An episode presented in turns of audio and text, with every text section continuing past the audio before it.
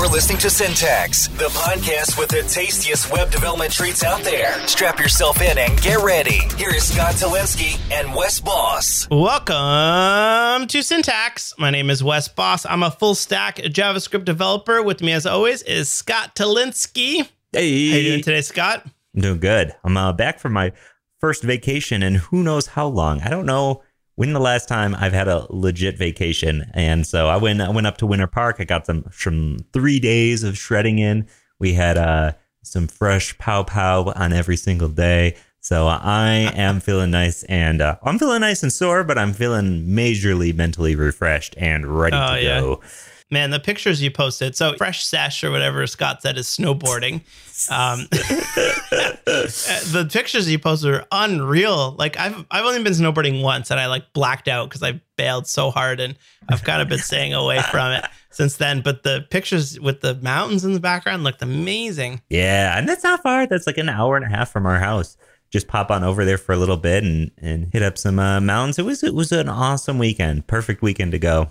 That's wicked. Oh, so today we are doing a potluck. We're going to be talking about all kinds of different questions that you've sent in. Things from uh, do you separate your backend and front end to separate GitHub repos, default export, export versus named export, changing careers. Uh, we got all kinds of really good, good juicy uh, treats for you here today. Today's episode is sponsored by Sanity, which is a BOIF, bring your own front end. They are a hosted backend service um, that has some pretty cool features and a podcast called the Techmeme Ride Home, which does a daily podcast that keeps you up to date on the tech industry. So let's jump on into it. You want to start us off with the first question there, Scott? Yeah. So the first question is from Matt G. Do you prefer to have your backend and front end in separate Git repos or together? What are the trade offs? Okay, so mine are together, but it's largely due because I, I use Meteor, which likes to combine them. And I found there to be quite a bit of benefits for me personally is that one command builds everything for me. So I just do npm start. It runs the Meteor command. Meteor starts my API and builds my front end, and it just gets everything going for me. So I have one command that gets the whole project up and running. I don't have to separate out my API from my front end, right? It's all one thing. Uh, another thing I love about keeping them in the same repo and the same everything is that I can use the same tooling. So I use the same Babel configs, same prettier configs, all that same stuff, and I only have one file for it, both back end and front end, and therefore I like never even think about that stuff. So the code style on the API for me is the exact same as the code style in the front end in terms of I'm not I don't have to use the require syntax or any of that stuff. So I like this more unified feel for things. Now that said, I, I tried to set the same kind of setup up using Webpack once, and I wanted to pull my hair out. It was very frustrating. so I think it was a product of just how easy Meteor makes that, the sort of combination of back end and front end, uh, that makes it really nice for me. Yeah, I also use there's this term that people use. It's called a mono repo, uh, and a mono repo is that you have one repository for your entire software platform and we're we're approaching at a very simplistic level where you have a front end a back end. Whereas like companies like google and facebook or whatnot they have like probably thousands of different services each which have their own dependencies each which have their own often config files inside of them. However they keep it in one big repo. And google is famous for this where if you want to make a change to google like the entire company. It's apparently just one huge repository. I've heard of these companies having to take things like Git and Miracle and how do you say that? Mir- Miracle? Miracle? Mercurial? Mercurial. Mercurial. I always goof that up. I don't know if that's right either. So And they literally have to like fork it because their code base is gigs and gigs and gigs uh, of history uh, in order just to to, to fork that thing. So it's kind of interesting. I like to use a mono repo myself. There's lots of tooling out there. If you have many, many, many, something like Babel, which has thousands of plugin uses a mono repo often to keep multiple plugins inside of a single single GitHub repo. But I just have a front end and a back end. I like to keep it all in one. My history stays there. I can have one set of config files. I can often put a like a very light layer of like a like a start command, which will go into both of those folders and start them on up and whatever it is that I need to do. So I don't have to have two different tabs open. In my Node course, we use something called concurrently, which will run both the Webpack as well as the Node server uh, to run it. So it's kind of cool. I prefer that. Obviously, there's upsides and downsides to to each of them, but I prefer the monorepo approach. Yeah. Yeah. I think it's a cool thing. So, next question here is from John Mayer. That is probably not your real name, but if it is, cool. uh, the question is in web dev, in web dev, what's the difference between a freelancer and an independent contractor? It's price. Yeah, I mean, yeah, and the answer is it's really not not a whole lot, really. I mean, it, they they can mostly be referred to the same thing as a freelancer. You could just call yourself an independent contractor. At the end of the day, that's like legally what you are. You're getting paid independently as a contractor. But I think the way that it's most commonly used to, to talk about somebody who is either working for themselves with many clients or they're working for a larger company. For instance, when I worked for uh, the Ford's advertising agency, Team Detroit, I was an independent contractor for them. Uh, I was paid as a contractor. Uh, they did not take out taxes from my paycheck. I had to be responsible for my taxes and stuff like that. I was paid as a contractor, although I was under a like two year contract and had a essentially a salary or an hourly wage with them. So I didn't take on additional clients. That was my only bit of work. I was expected to be in the office and expected to be working for them, you know, eight hours a day. Yeah, that's generally how I see it as well. Is that a consultant will often take on large projects for a single company at a time. This is not always true. As a freelancer, it seems more of the I don't know. I feel like it comes more from like the design artistic point of view, where you might have a couple different clients, but there at the end of the day, there is no difference between freelancer, contractor, or consultant. In Canada, they're starting to crack down on companies who hire these full time contractors. Like there's been people who worked for a company for four years as a contractor. I'm doing air quotes here. And the government comes back and says, no, that's called an employee, and you have to pay taxes on that employee and you have to give them health benefits and and all of that kind of stuff because uh, a lot of times people will hire contractors and just skirt around having to deal with the headache of HR and and taxes and and payroll and stuff like that and just the, you deal with it yourself. Yeah, and sometimes you, there's agencies, the recruiting agencies that will actually pay you a salary and handle your benefits and handle all of that stuff and you're still contracted through the parent company, but you're a full time employee of this recruiting agency, if that makes any sense. Yeah, yeah. And I've certainly done as well. Like lots of my clients in the past have just set me up an email address at theircompany.com and you have everything that the employees have except for you generally get paid uh, a little bit more because you there's the possibility that when things get slow, you're cut right? Yeah, it's riskier. And, and they don't yeah. have to pay you severance or anything like that. So it's a little bit more risky for me going in there because I know as soon as they don't need me, they can stop paying me. Uh, yeah. and they don't have to to pay me anything at the end of the day. Uh, but because of that, you get you demand a much higher uh, amount per hour per per contract. Yeah, my biggest salaries have all been contract, and and sometimes it's you, you can look at your options and say, hey, well, it's a hot market. I'm going to be uh, able to have a job in two years via my skills. So therefore, maybe it's it's worth it to take this sort of opportunity. Yeah. Yeah. And at the same point, if you're looking at doing that, you should also weigh like you have to save for your own retirement. A lot of employers do. I think in the in the States it's called a 401k. Is that what your retirement savings is called? It is called a 401k. There you go. So in in in Canada, it's called a RRSP, a registered mm. retirement savings plan, and it's the same thing where a lot of companies will match a certain amount or however much you put into your own, they'll match or they'll pay like thirty percent as much if you pay. That's huge because um, it's like getting. I know like Google does this. You, you can get an extra 20 30 50 100000 dollars a year just into your retirement savings because the company is is matching it for you. Yeah, definitely, definitely something to think about. Oh, and parental leave. That's a, that's a huge one as well. Ooh, uh, that's one yeah. thing you don't get as a contractor as well. So it's important to think about that as well. If you uh, want to take some time off or you have to take some time off when you have kids, it's important to, to think about that because then you don't have anyone that's willing to to pay or match for you. Yeah, and you lose those bennies. Those bennies. That's great. All right. Next question we have. Thank you, John Mayer. That was good.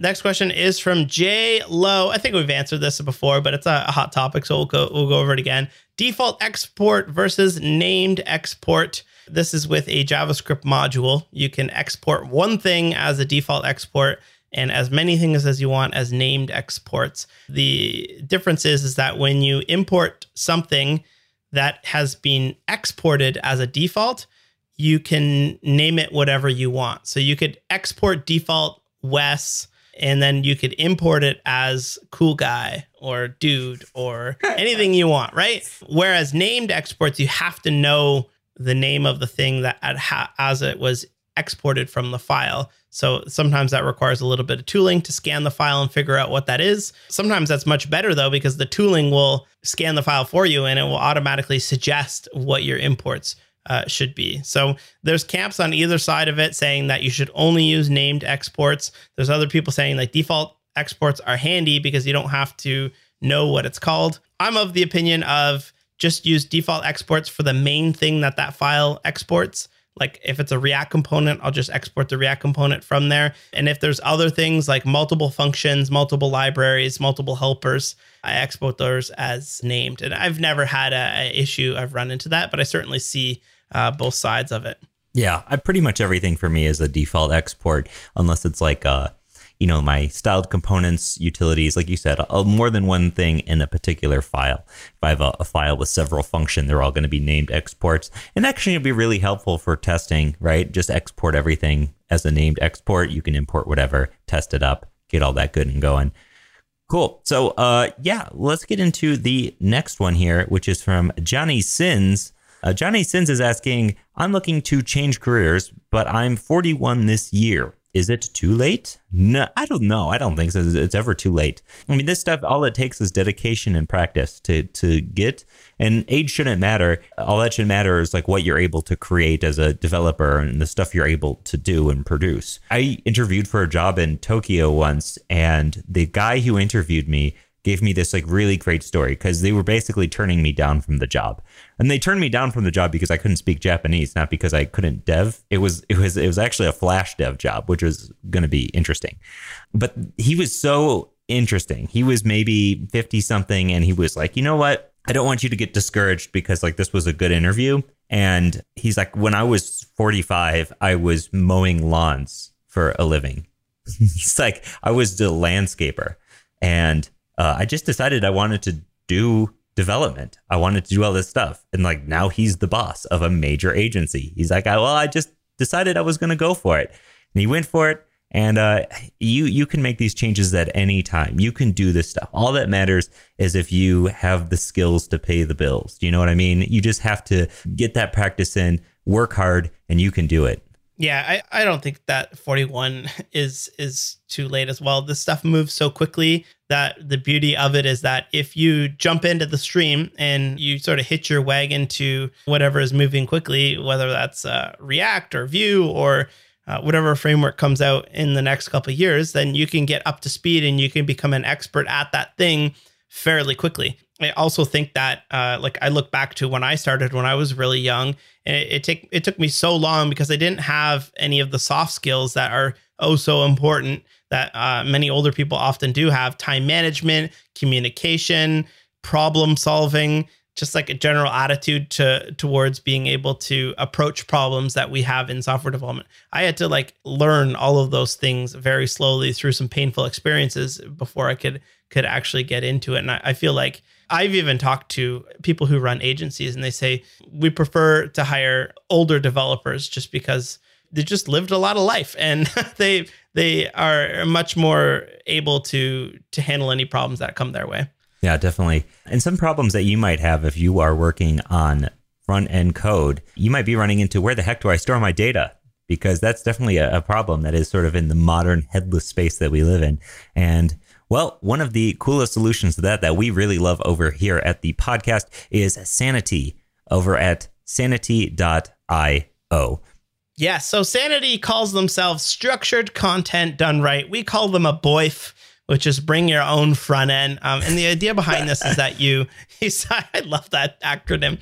You sign up for uh, sanity.io and you automatically get this backend where you can start to structure out your content. So you can create all of your data types, you can create all the fields that are inside of those data types, you can uh, create relationships between those data types, you can create different types of inputs for those data types. You can also upload your own React components if you have a specific type of input.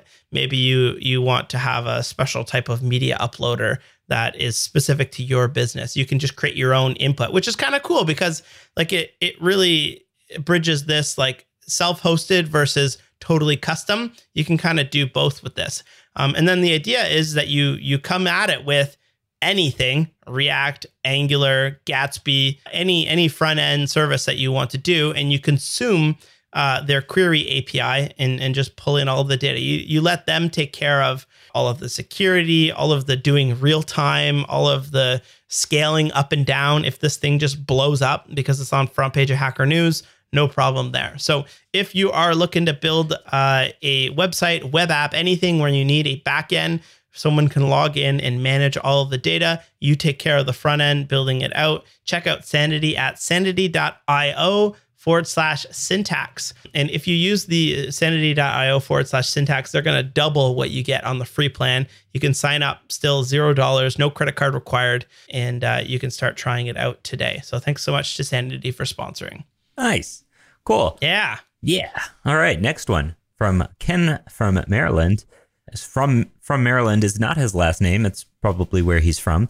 The question is, have you guys made much use of multi-column layout? If so, only for text or have you come up with any interesting out of the box uses. It seems like something you could do a lot with, but I haven't seen used very often. Now, for those of you who don't know, there's a CSS property that allows you to specify columns, and this was uh, pre CSS grid. This was pre Flexbox. This is one of the things that came in, I believe, in like the CSS3 era of stuff. And uh, one of the cooler things that it allowed you to do was sort of newspaper style layouts where the text automatically flows from one column to a next. It, it differs from something like CSS grid in that you don't have your items individually in in different columns. Your your your items flow from one column to the next. AKA, if you're resizing the browser and the height of the container is staying the same and the width is changing, the text is going to go and snake onto the next line. Now, I've actually used this to do a Pinterest style layout, but it only works if you have like a select amount of items, right? You have 10 items or something and you could tell it all right just filter into three columns and it will create the pinterest-esque style layout. It's not anywhere near like the exact same because the the actual content order doesn't exactly fall in line correctly with the dom but mm, i have used it in the past for just multi-column text but really that's it and i haven't been using it since flexbox and grid really came onto the scene. Yeah i think css columns is often underlooked. I think it's like the it's it's a buddy that goes along with Flexbox and Grid and they're not competitors. So it's very perfect for text that needs to be in multiple columns. It will take care of wrapping. There's a bunch of break before and break after properties you can use in CSS so that if you if you want like an image to always break onto the next column or break before, that's great. If you want that Pinterest layout, this is currently the only way you can kind of do it. You can do a CSS grid if you have a or you can do it with Flexbox, sorry, if you have a fixed height, but that's almost never the case. CSS grid is not made for Pinterest style layout. And the the downside to CSS columns is that the layout of the items goes top to bottom. So it, let's picture we have um, nine items and three columns. It will do first column one, two, three, second column four, five, six, and third column six, seven, seven, eight, nine. and uh, how do you count? I'm trying to picture this now. And the downside of that is most people want item one, column one, item two, column two, item three, column three, and then to start again item four, column one. And I actually asked uh, Rachel Andrew, who is who worked on the CSS grid spec and uh, knows everything about CSS. I'm like, how do you do Pinterest style layout in CSS grid? And she says that's not what it's for. That's what CSS columns are for. It would be really neat to have something like a column direction property in CSS where you can decide how the layout, very much like Flexbox and Grid have columns versus rows, you should be able to control how you add items to these different columns. Currently not possible. You can do it with a little bit of math. If you know how many items you have and you know how many columns you have, you can sort your array in such a way that the items are added in that specific order. Um, but Seems you still lot have to know the you still have to know the height. You still have to know the height of your elements, and it's it's a pain in the butt. So yeah. It's cool. I, I think it's uh, super underused, and I would check it out uh, if you've never used it before. Word. It's very well supported. It's been It's been in for a while now, for- yeah. forever. Yeah. Yeah. Let's let's go to can I use real quick. Been in since IE 10 and everywhere else has had it forever. So yeah, it's been around for years now. Cool. Next question we have here is from Alex Luong. Luong. He says, no problem for mispronouncing my last name. Thank you, Alex. Hi, Wes and Scott. I have a question for you. I have a question for Wes, and I guess Scott as well, because I asked him this before we started. As you publish your course's source code on GitHub, uh, what do you think about people who use that to learn instead of buying your courses? Is it an intentional decision or is it a compromise you're willing to make? Just wondering. Thanks so much for the podcast. So, what this is asking is that all of the code for all of my courses, paid and free, I put it up on GitHub. And when I'm building the course, I also put it up on GitHub. And a lot of people ask me, like, well, aren't you sort of like given throwing the baby out with the bathwater? Aren't you giving it uh, away your secret sauce for free? And I think no. I think that if you can learn everything that it is to learn in one of my courses without having to watch the course, just by looking at the code that I put to GitHub, then you are a fantastic developer and you don't need my courses in, in that regard. So I've never worried about that. There certainly are lots of people who read through the code or just need to like figure out how I did a specific piece of authentication or or rolled the JWT and they just jump into it like, oh, I know Wes covered this in the course. I didn't buy it, but I'm just gonna gonna pull it out of there. And I'm happy when people do that because like I think that's the whole idea behind this amazing community is that you can open source. Like I don't have a lot of libraries to open source, but I do have tons and tons of example content, which is helpful for people to learn and to pull out and put into their own application. And I'm happy when people do that. So that's fine. And then I also get huge benefit out of having it on GitHub open for free because it's often referenced. The code is often pulled and put into other projects and, and referenced back. Many people vet the code. So before they buy it, they're like, does this Wes guy even know what he's talking about? Answer is probably not, but I'm going to go on GitHub and read through the code just to make sure. Often, like a, a more senior developer on the team will vet the course first. And part of that will be them reading through the code that is in the finished fo- folders and making sure that it is of quality that they would like to see implemented in their own company. So that that's really important as well. Also, just little bugs. Sometimes I will spell something wrong, or sometimes I will have like a tiny little error in in the code and having someone who's in the headspace taking the course and realizes the bug having them send a quick pull request to fix it where it doesn't ripple through and break the rest of the course is so easy and i really appreciate that. And then also it just goes like trending. Like i've got lots of stars and stuff on my courses. So often what will happen is when i launch a course it will go into like trending github repos and that's free advertising for all of my courses. So very intentional that I, I open it up. Um, and then I asked Scott about this as well. Do you do this? Sometimes. I don't usually. Not Yeah. for any necessarily reason other than that's just how I haven't been doing it. Uh, Yeah, it's definitely yeah. something that I would explore. If, if if I get a bunch of messages after this that says, "Oh, we want your code on GitHub," then no worries. I'll put it up on GitHub. Yeah. I also like being able to like people often ask me like, "Hey Wes, how do you handle errors with async await?" And I'll always link to that example in my Express uh, Node course of error handling. It's just nice to be able to have everything open and and be able to just link to it and show people this is how I've done it. So Word. interesting question. Next one, I'm gonna let you try to to do the. Oh the yeah, name here. I wrote down this pronunciation, but uh, this this user did not send a pronunciation. This is my own attempt at this. so uh, if this is wrong, please let me know. This is from Accentioy Alexandru. I think I I think I did that pretty good. If that is correct, at least.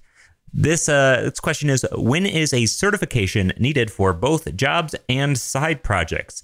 Mm, my answer is never. I don't think unless you're you, the job that you're applying for specifically says in the job description that you need a certification. I have never had a certification in anything other than setting up skiing bindings. And that was when I was 16. I installed ski bindings and I needed a certification. No, I in web development, I've never had any certifications. I've never taken any tests. I've never paid to take a test, which is really sort of the angle. If somebody says, "Oh, you got to pay two hundred dollars to take this test and become Magento certified," uh, I would go ahead and say that's probably a big old waste of money. Uh, because usually the this is the second time I'm saying this in this episode. If the proof is in the pudding here, like if you can have those skills uh, to do the work, then I don't think anybody is going to be like, well, what about that $200 certification you didn't pay to take? So I, I don't think certifications are a big deal. And I would almost uh, say don't do them unless it is explicitly required. And if it is explicitly required, see if you can get the company that make you doing it pay for it, right? Say, hey, pay for this thing and I'll do it. I'll get certified. Yeah, it, the certification is such a weird thing. And you see a lot of companies coming out with like degrees and certifications in specific web tech. And I think it's because you need to appeal to other industries that are on there because like I often get asked if I can make a certification for LinkedIn because people want to flex on LinkedIn with their node course or something like that. Mm-hmm. Or um, I have certificate of completion and just because people need those from their company like in in their reimbursement strategy it says if you pay for a course, you must complete it and show that you have successfully done it with a certification. Like it's just part of the getting it. So I have to create this like cheesy little certification, which is funny because a lot of people print them out and put them in frames and put them on their wall. Like they're like it's like an MBA or something oh, like yeah. that. And that's really weird because like we all know listening to this that it doesn't it doesn't really mean anything to you, but it means a lot to people who are potentially hiring uh, you. So I would say don't ever pay for one, but a lot of places like myself that that give the course, they will give you some piece of paper just because of these reasons. Yeah, we have certifications as a pull request into Level Up Tuts right now. I just haven't I haven't attached it correctly. So haven't haven't merged it in. I haven't merged it in for good reason, but they're coming for that as well. Yeah. Yeah, I think as myself as a web developer, I no, I would never go and get a certification in in it because like why? Because I've taken web development courses at school. Like I took two or three, and they were a joke. They were, and, and I know as as like if I was hiring someone and they said like I have a certification in VS Code, and I'd be like, oh yeah, right. Like, come on, that's cool. that, that probably mean that means nothing to me as a hiring. What I want to see is proof in the pudding. What did you make? Uh, how how good are you at being able to build something with with web technologies. Yeah, and I'm also pretty sure my wife, who has an actual PhD, if I were to have a certification on the wall or something, I'm pretty sure she would just be like, "Come on, like, yeah, I actually worked hard for this, and uh, you took a, a, you paid to take a test." So, yeah. yeah. there's also like there's this like Google developer experts which people on Twitter, I often get misled that people work for Google yeah. in their Twitter bio because they're like, I work for at Google developer expert or I'm a at Google developer expert. And I'm not, I'm not sure what a Google developer expert is, but I know that a lot of people have it. I'm just on the website here. It doesn't, it's kind of flaky as to what you actually you get. Acknowledgement by Google, invitation to our yearly expert summit, mm. access to Google Teams, invitations to exclusive projects with Google, access to global network of professionals, and invitations to event. That seems that sounds like the same two things said four or five times. I don't know. I might be trashing this and it actually is extremely valuable for your career. If you are a Google developer expert, tweet us at SyntaxFM. Tell us besides being able to put at Google in your Twitter bio, what benefit do you get from this? Yeah, I'm interested. One way that you can stay up to date and current rather than having to do certifications is to listen to the Techmeme Ride Home podcast. Yes. So, Techmeme is a podcast sponsoring our podcast. So, what they are is a daily 15 to 20 minute long podcast, Monday through Friday at 5 p.m. Eastern. They run through what's going on in the tech industry. So, everything from hardware to software as a service to Facebook and Google and whatever's going on in our tech industry. And uh, it's kind of cool because you could just throw this thing on uh, listen to it for 10, 15 to 20 minutes or seven and a half to 10 minutes. You've listened to it at 2x every single day and sort of keep up with, with what's going on. You don't have to read a whole bunch of blogs. You don't have to be on Twitter for four or five hours a day. Uh, you can get up and running. So it's called the Techmeme Ride Home. If you just go to your podcast app, Overcast, iTunes, whatever it is you're using, search for Ride Home and subscribe to it. You can also, they have an entire publication at techmeme.com you can also read that as well. So thanks so much to Techmeme for sponsoring. Yeah, super cool. All right, cool. Let's get into this next one. How do you deal with spammers filling out forms? This is from Alex Went. And thank you, Alex, because I would have pronounced your last name Wendid Wendid There's a lot of extra letters in here. So thank you, Alex. Yeah, so there's a, there's several options for this kind of strategy. And sometimes if you're working in like a CMS, like if you're working in WordPress or Drupal, sometimes their uh, contact form things are just going to do all these for you. So you don't even have to think about it. Uh, but one of the most common ones is what's called a honeypot field, derived from the, uh, you know, got your hand in the honeypot sort of thing. Sort of a situation where they set up a, a, a situation that is like designed to fail for the wrong type of person. So if you have an hidden input field that is known as a honeypot, the chances are the user will not see this input, but the robot will see the input and fill it in. And then you can say, hey, if this input is filled in, then therefore the thing that's trying to submit this is in fact a robot, and I should not allow this to go in. Because again, if the input is hidden, there's not a whole ton of ways for people to go ahead and find that input other than diving into the, the DOM and, and enabling it themselves. So uh, that's definitely one way to do it. Yeah, that's. I think that's the very basic. I don't even know if that works all that well anymore because like a, you could, if you're a spammer, just spin up a like a Phantom JS or a Google Headless. Uh, Google don't Chrome give them headless. ideas, man. You're And- you're you're you're leaking the source. Yeah, I, there was some podcasts I was listening to where they were talking about how like the bad guys have just as many smart people working for them as the Yeah. good guys, and uh, it's just this constant battle between the brains trying to fight each other. So I, I don't know if that hidden form field really works all that much anymore.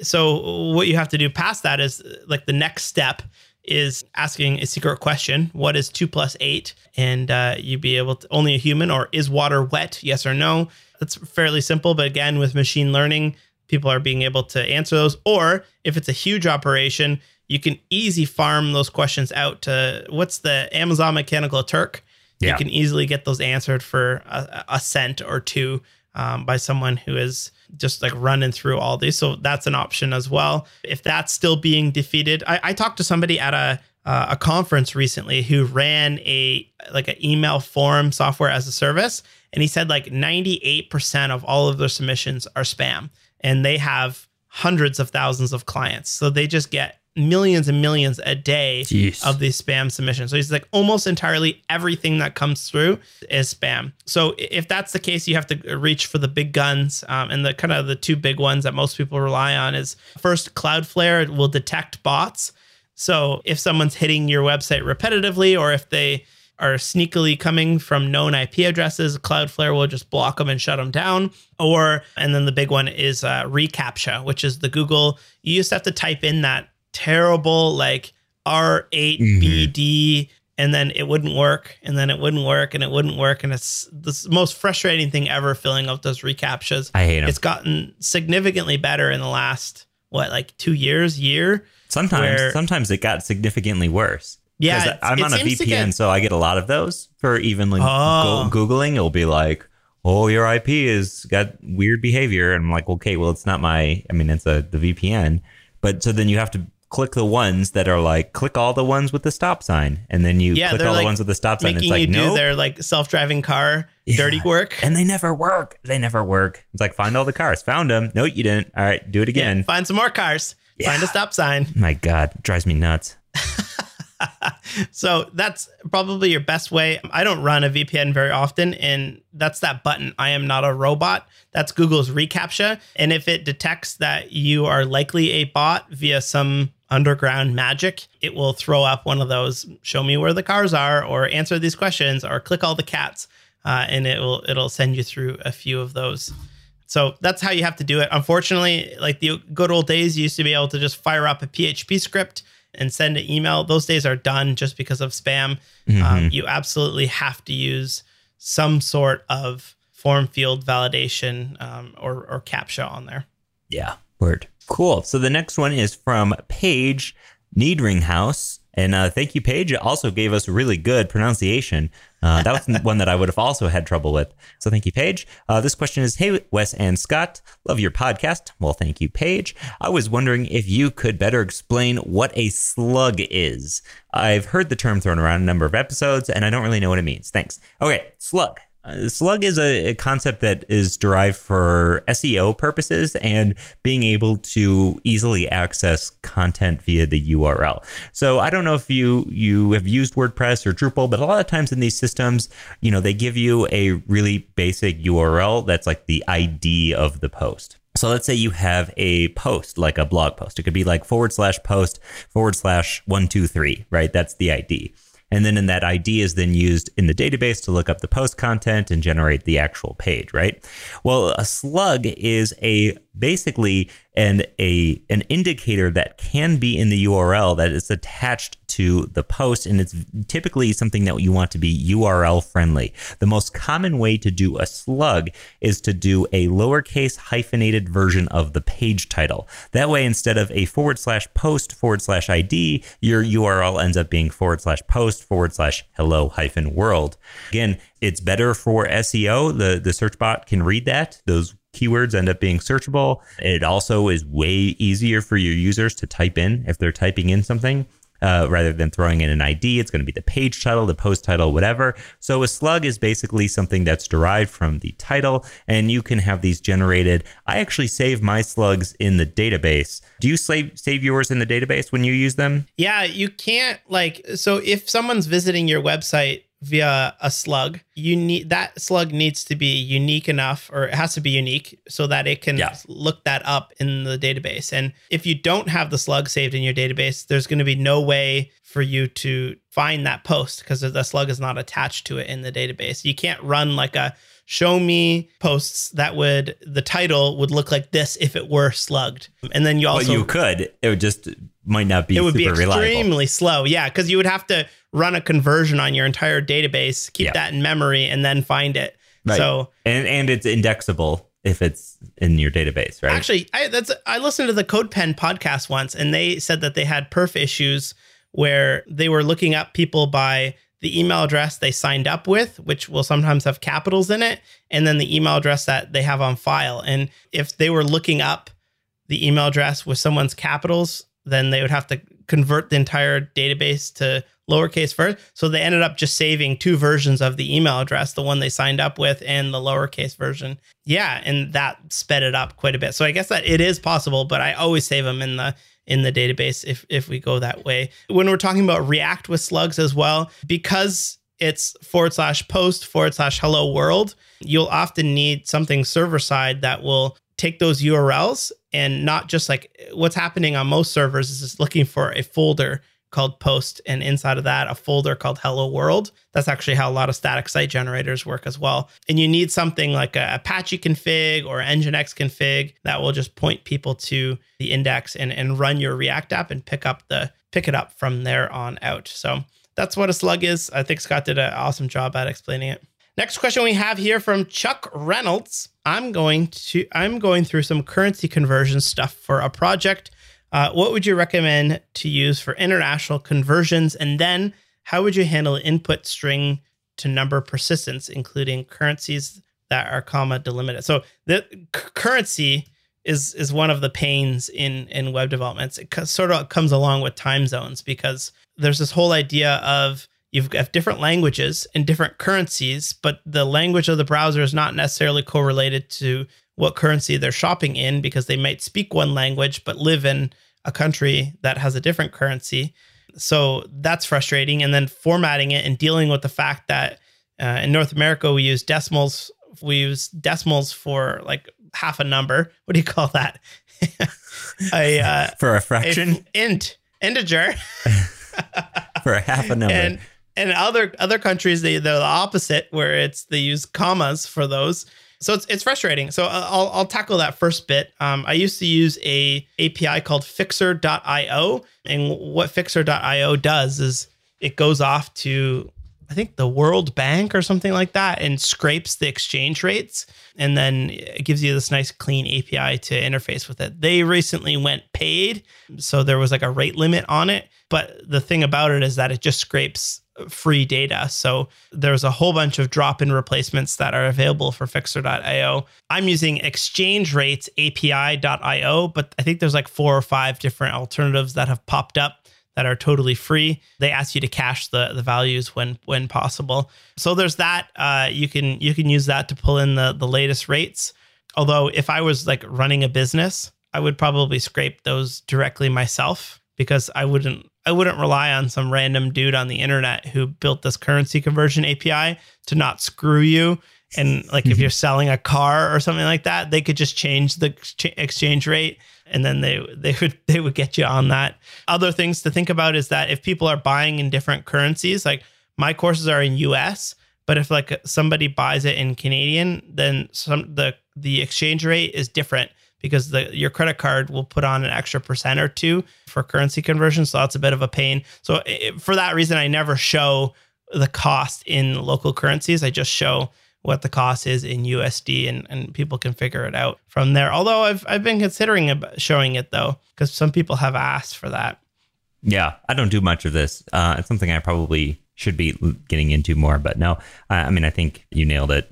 Yeah. Uh, in terms of how do you show it, there's a really good API in the browser, um, intl.number format, and you can pass it uh, both the, a, a, like a language code and, and set it to currency and which currency. So uh, you set it to which currency you'd like to display it as, as well as like where in the world are they coming from. So it'll take both of those and it will show the proper currency code, whether it's a yen or euro or US dollars um, and then it will it will do the um, decimals and commas appropriately for whatever language that person is is currently viewing it in. So that's really good. The API is fairly well supported. In Node, it's a little bit weird because it doesn't come along with all of it by default. So if you do need it on the server side for lots of different languages and lots of different currencies, is some legwork that needs to be done in order to include all of those I assume that the dictionary for how to handle all of these different currencies and languages is fairly large, and probably for that reason, Node doesn't bundle it by default. Mm. Uh, although I'm not not totally sure about that. Internationalization is hard. Um, I think we yes. actually want to do an episode. We're going to try to maybe get an expert on or something like that. But internationalization is certainly not easy. Yeah, I asked on I asked on Twitter the other day, what are some problems with doing a language or a website or a web app in different languages, but also languages that read right to left, and also just things like like local. Like if you're running Airbnb, just things like somebody said tipping. Uh, I work for like Just Eat or something like that, one of these like food delivery companies. Tipping is different from from locale to locale. Some people tip. In Canada, we have to tip, but in Europe, most people don't tip at all. And there's just all these different things that you have to take into account, which it just increases the complexity. And German words are very, very long, and Chinese words are very, very short. Different design trends from different country to country. So I'm in chats with somebody right now that we're going to bring on the show to sort of talk about that because that's just something I've never had to do myself. Yeah, yeah. I um, I had some experience with this myself, and it is uh, our system was elaborate, prone to breaking, and uh, not exactly the most fun to work in, especially once you get right to left. So yeah, definitely some interesting stuff going on there. So that's all the questions we have here today. Thanks so much for everyone for um, submitting them. If you have a question you'd like us to cover on a future show, please go to syntax.fm and there is a button in the top right hand corner. It says Ask a Potluck Question. You can go ahead and submit a question, however long or short. Some of them are really long, and we will just turn them into uh, entire episodes. So feel free to dump whatever you want into that button that you have there. Should we move into some sick picks? Yeah, I, I have a sick pick here that's a little cheap little Amazon thing. I don't know about you, but I have a lot of devices and a whole bunch of different the Torx screws and stuff like that. I'm, I'm doing a lot of hard drive disassembly right now because over the years you acquire so many hard drives and it's like I don't know if my social security's on them or whatever. I just want to open them up, take the disks out, and, and destroy them. Right. So I, I don't want my my personal information out there for that to be accessible. So I bought this really cheap little screwdriver set off of Amazon and it's 23 bucks and includes basically every single device or anything that they're like really branding it as like, oh, you want to repair computer devices? Like get this kit. It's 65 bits. So um, every little bit you could possibly imagine. Really nice screwdriver, a little miniature screwdriver, like a prying device so you can pry things open like phones or, or computers. Oh man. Yeah. Buy. It- can I interrupt you right now? I'm going to tell everyone go and buy one of these plastic spudger tools right now because if you ever need to open any sort of electronics and you try to use a butter knife, you will butcher that thing and Yeah. regret it. So just have it on hand for when you need to open something. I use mine all the time. Yeah, so this this kit is great, and I've already used it a whole bunch of different ways. I, I even needed I needed to fix Courtney's glasses the other day, and the bit was there, a nice little tiny bit to fix some glasses. So uh, you can't beat having a really flexible screwdriver set like this around. Again, it's got like 65 bits in it, and it's 23 bucks. These things are really great, and uh, I'm happy to have this around. I've been using it a ton. Awesome. I'm going to, I've been finding some gems of YouTube channels lately. So I'm going to pick another one. And this one is called Technology Connections. And it's this guy who goes into a lot of vintage technology and explains how they worked. And I love it because I, mm. I just grew up with it and assumed that it worked. But then he goes into like, let me just go through a couple examples of the, my favorite videos. So the first one I ever watched was LED traffic lights. This is actually not vintage, but he said there's a problem with LED traffic lights because what happens is that they switched the uh, regular traffic light bulbs, which were halogen, and they burn out, and it causes lots of people to they have to take down the intersection. They gotta uh, get a lift up there. They gotta replace the bulb, and if you put an LED bulb into a traffic light, it will last for like five or 10 years. And there's just everything is better about these LED, except that they didn't realize that when it snows, the old light bulbs got hot enough that it would melt the snow off. Oh, and the new ones, they don't get hot enough. So they would, these LED lights would just be covered in snow and no one could see what's going on. So they fixed it. And uh, he just like went through this incredible history and it's so fascinating how it works. He has another one on how closed captioning works. So in old TV, what would happen is that there would just be a like one little strip. And if you watch it, he's like, you probably can remember your old TV having this little black and white strip. Sometimes you thought it was glitching out. That's the captions. And your TV can can read those and turn them into captions. And it's still used today. And I, I was like, yeah, right. And so I downloaded a movie and played it on my 4K TV, and the captions just worked because they were baked into the actual video file. Because I always thought captions were like a separate. They can like, be, yeah. They, can be. are like I have Yeah, them for my own SRT file. courses. Yeah. But you can you can bake those into the video file directly. Yeah. Just I think you can do that with Handbrake bars. even. Really, Yeah. it makes sense. That, I should do that with my courses because then I don't have to like have a separate file. It, it just comes with the video file. Yeah. Other ones, they went. The, his most popular video is how the PlayStation One copy protection worked Mm. and how mod chips worked. I always wondered that, like, how do mod chips work? Like, what are mod chips doing? Yeah. Super interesting. And then the last one I had was LED printers. So not laser printers, but LED printers are. I haven't even thing. heard So of that. there's just all kind of laser disc, VHS copy protection. I remember when I was a kid, one of my friends' parents would rent movies and then they had two VCRs and then they would they pipe one VCR into another. copy them? But then then it would like go all wonky. And I was always like, how do they know? Like, what's the copy protection in a VHS tape? And uh, he explains how that all works. So man, absolutely love this this YouTube channel. It's a nugget. It's like 250,000 subscriptions right now. So Nice. I'd say it's relatively undiscovered so far. Technology connections. I'm gonna be. This is right up my alley in terms of stuff I like to watch at night to like wind down. I've been watching Yeah. like a channel that just does every single Super Nintendo video game they talk about, it and it's so boring. It puts me to sleep every night. They're just like talking about some video game I don't care about. This looks like something I'm going to be watching every night. Yeah, there's literally hundreds of them, or not hundreds. He probably has 70 different ones. And then he Oh. just put out one as why does the secure digital, you know, like your little memory card, Yeah. why is the D on the secure digital have a disc? It's not a Mm. disc. I'll, I'll let you watch that one. It's kind of interesting. Well, I just I just smashed that subscribe button so hard I think Smash I broke it. the dumb.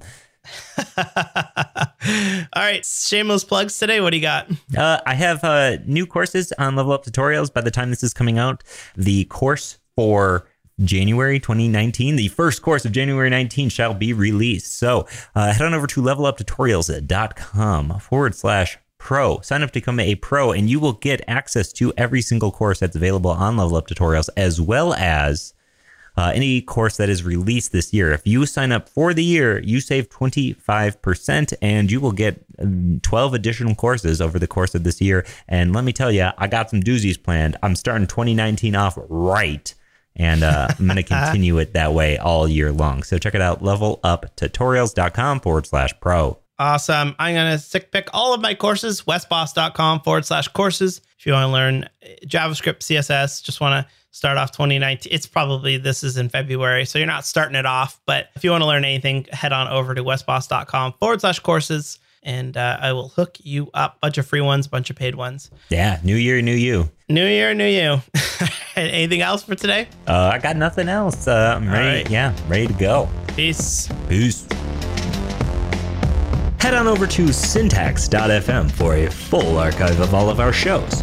And don't forget to subscribe in your podcast player or drop a review if you like this show.